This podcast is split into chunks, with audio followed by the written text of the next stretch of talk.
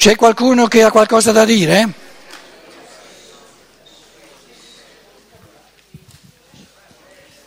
Sì. Allora, se ho capito giusto, mi verrebbe da dire che noi quando parliamo di luce del sole, in fondo, in questo uso della lingua, diciamo una cosa non proprio corretta, dovremmo dire luce solare.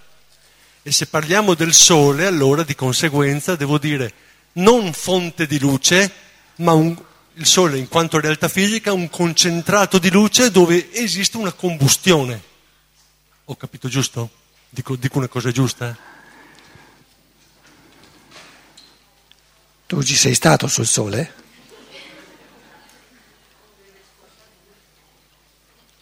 Di che stai parlando?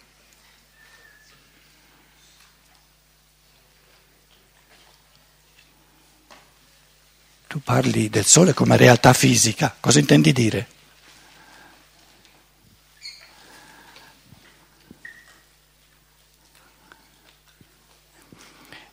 Vedi, tu sei partito mettendo in questione certe espressioni. io ho rincarato la dose. Vedi che c'è tutto da mettere in questione. Cose date per scontate, però date per scontate in una cultura di materialismo. Vanno tutte messe in questione.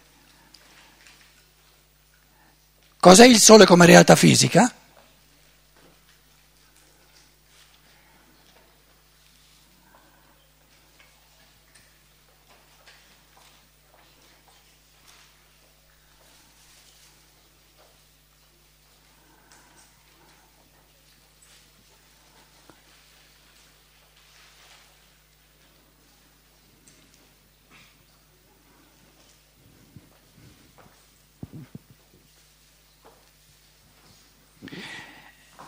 Il sole come realtà fisica non esiste perché non ne abbiamo la percezione. È una invenzione. La sapienza orientale, dicevo prima qui a qualcuno, c'è, eh, dov'è la nostra editrice Maria Nieddu? Fuori, ancora fuori un libricino di 2 euro, Naturgeister, spiriti della natura, verrà probabilmente tradotto in italiano, spero. Tutta la prima parte poi parla diciamo, dei, degli spiriti della natura preposti alla percezione e al concetto eh, gli spiriti della natura che fanno passare dal giorno alla notte dalla notte al giorno, quindi luce, tenebra, tenebra, luce. Poi gli spiriti eh, della natura che fanno le 14, i 28 eh, diciamo, eh, forme del ciclo lunare, poi gli spiriti della natura preposti al ciclo solare, eccetera. No? Questa è la seconda parte della conferenza. La prima parte parla del, del fenomeno primigenio della luce e il fenomeno primigenio della luce è la percezione pura della luce. Dove ce l'abbiamo noi la percezione pura della luce, di ciò che chiamiamo la luce? Quando percepiamo la legna che arde, il fuoco.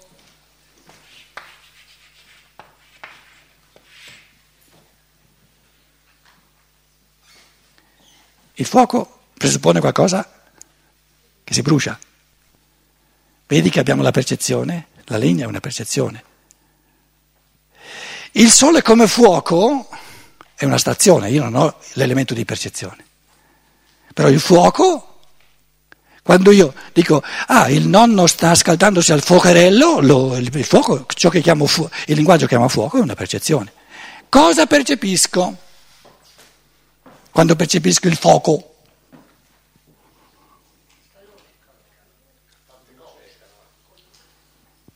Non soltanto il calore, sento il calore, io ho detto cosa percepisco, visivamente, restiamo nel campo della luce. Com'è? Qualcosa che si consuma, che diventa più piccolo?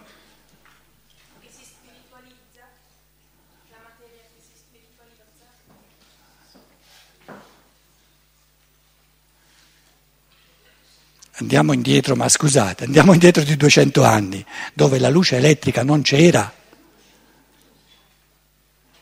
Accendo il fuoco, cosa vedo? Tutte le cose, non soltanto la legna.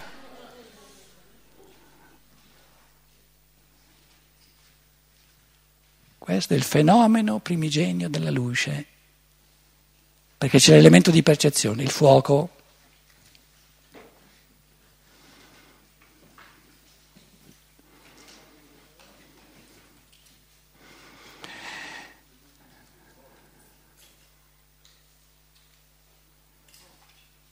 Il sole è il fuoco originario.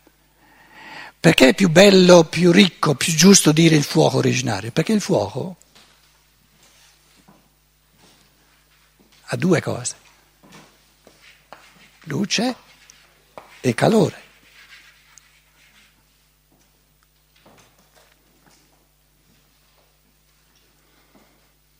Fuoco. Fuoco spirituale produce luce del pensiero, luce del pensare, il logos e il calore dell'amore, dell'amare, pensare e amare. Logos, i greci direbbero, il, Vangelo di Giovanni dice ego e mi, io sono come individualità che ha cose che ama, che vuol fare, che vuol compiere, atti di amore da compiere.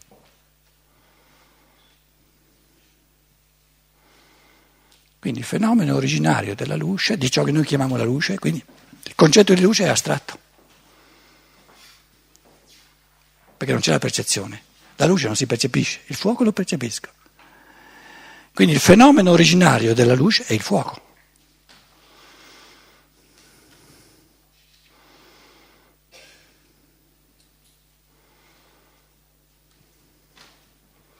Perciò Francesco d'Assisi era innamorato del fuoco. Com'è? Frate fuoco. Sorella luce gli direbbe di meno perché è astratta. Frate fuoco. Perché lì ho la luce percepibile e il calore percepibile. Lo sento. La luce mi fa vedere tutte le cose e il calore mi fa sentire caldo. Che vuol dire scaldarsi? Mi scaldo al fuoco e se mi scaldo interiormente, gli altri mi dicono, eh dai, non, non te la scaldare più di tanto. Non te la scaldare, te la, che cosa? La, la. L'anima? Calmati. Doccia fredda.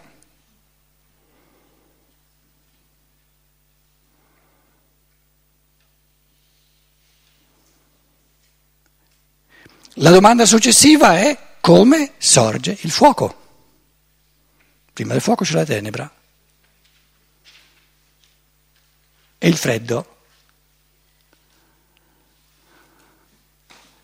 La prima creazione, la prima creazione, Steiner la chiama Saturno. La terra Saturnia, Saturnina, Saturniana, che era? Fuoco? calore, ardente, l'inizio è il fuoco. Pur. Perché i greci, se prendiamo... Eh, Talete diceva, Talete, l'origine è l'acqua. Altri dicevano l'origine è la terra, no, l'origine è l'aria, tutto apeiron, tutto viene dall'aria. Gli altri dicevano l'origine è la luce, fuoco, pur.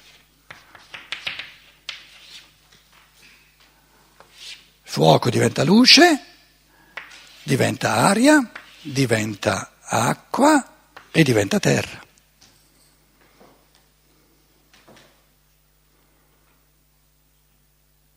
Il fuoco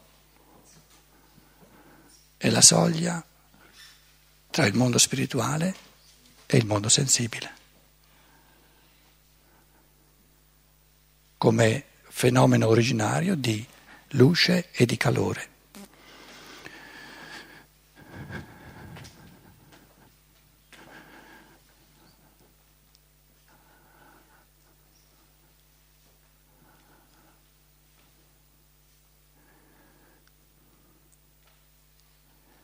Qual è allora il fenomeno originario della luce dello spirito? Fenomeno primigenio della luce dello spirito? L'intuizione.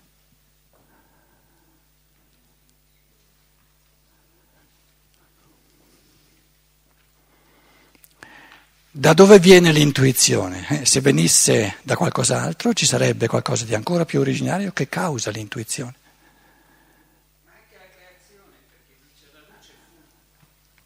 Quando è stato creato. E, e, per dire, creato... e, per dire, la luce fu deve avere l'intuizione della certo. luce. E da dove viene questa intuizione della luce? Dal, dal pensiero. Dio ha creato. Lo spirito pensante crea intuizioni, certo. basta, è il primo certo. inizio. Perché se, se non poniamo, poniamo, da qualche parte un primo inizio, non, nasce, no, non inizia mai nulla. E il primo inizio, che non ha bisogno di qualcosa che lo causi, è lo spirito che pensando crea. Senti, scusa, Aristotele dice che nell'anima c'è una parte razionale. Chi sta parlando? Io, io sempre. Che una parte irrazionale dell'anima è una parte irrazionale. È vero, sì.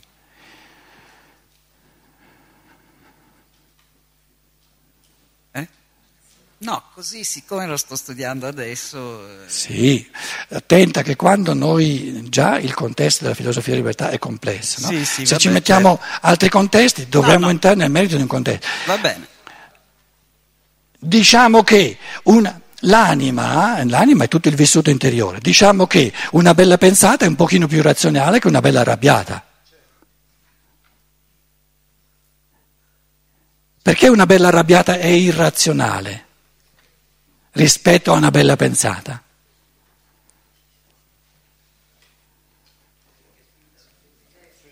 Com'è? È spinta da, l'irrazionale è spinta dalle passioni, dal desiderio, dal, mentre la razionalità è più legata al pensiero, al, al, alla sintesi. Eh, parlo, parlo, per sommi capi naturalmente, se no dovremmo entrare nel tuo contesto un'ora. Però diciamo, riassumendo, una bella pensata è il riflesso nell'anima di, di qualcosa che avviene nello spirito, quindi avviene in modo creativo e in un modo libero. Una, una bella arrabbiatura è qualcosa che si riflette nell'anima partendo da impulsi, forze corporee e quindi ha un carattere di molta minore libertà, questa è la differenza. Il razionale è più libero, l'irrazionale è meno libero.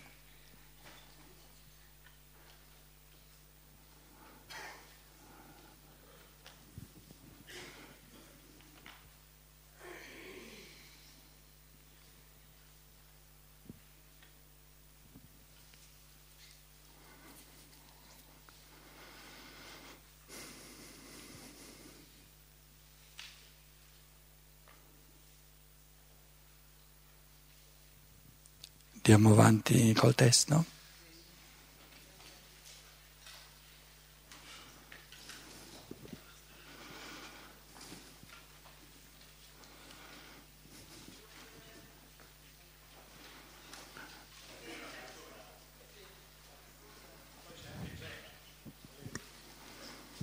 Eh, volevo sapere, visto che si imposta tutta la, l'esperienza della percezione all'organo della vista. Allora mi chiedevo il cieco, chi non vede, e gli altri sensi, anche gli altri sensi sono origine di percezione o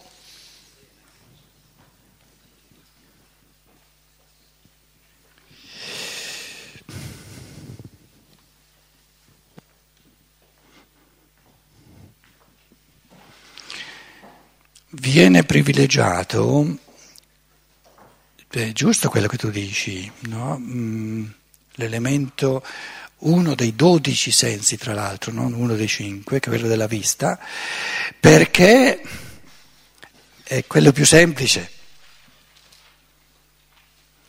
Analogamente va fatto un discorso analogo rispetto all'udito, all'olfatto, al gusto. Se vuoi, la, la, differenza più grossa è che, perché poi bisognerebbe entrare nel merito concreto, in fatto di olfatto, in fatto di udito, in fatto di, di gusto, le cose diventano molto più complesse. E la scienza ordinaria, la scienza dello spirito dà, ha dato eh, in Rudolf Steiner soltanto gli strumenti fondamentali, non, non, si è neanche cominciato a fare veramente una, una, una scienza dodecuplicata della, della, delle, delle dodici variazioni del modo di percepire. Io pongo semplicemente la domanda, l'eco interiore della percezione di questo dodicesimo di percezione, che è quella visiva dell'albero, noi la chiamiamo la percezione dell'albero che è un, qualcosa di visto interiormente. Adesso io vi chiedo, e chiedo a te, ma io della la nona sinfonia di Beethoven, per dire un esempio, no? Anche di quella ho una rappresentazione. Perché se, se, voi non aveste nulla dentro di voi della nona sinfonia di Beethoven, quando io dico la nona di Beethoven, non sapreste di che sto parlando. Sapendo di che sto parlando, cosa c'è dentro di voi della nona sinfonia di Beethoven?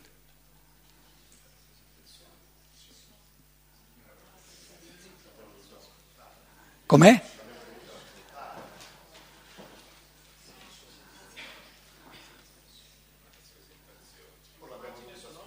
Vedete che è più complessa la cosa? Più complessa. Cosa ho io della nonna dentro di me? Dell'albero ho la rappresentazione, una replica, una, una, un doppione e un'immagine. La vedo, no? La vedo interiormente questa immagine. No, la vedo. La nonna la sento. Che vuol dire la sento? Com'è? Sì, ma l'emozione, l'emozione non è la nona, è la mia emozione rispetto alla nona.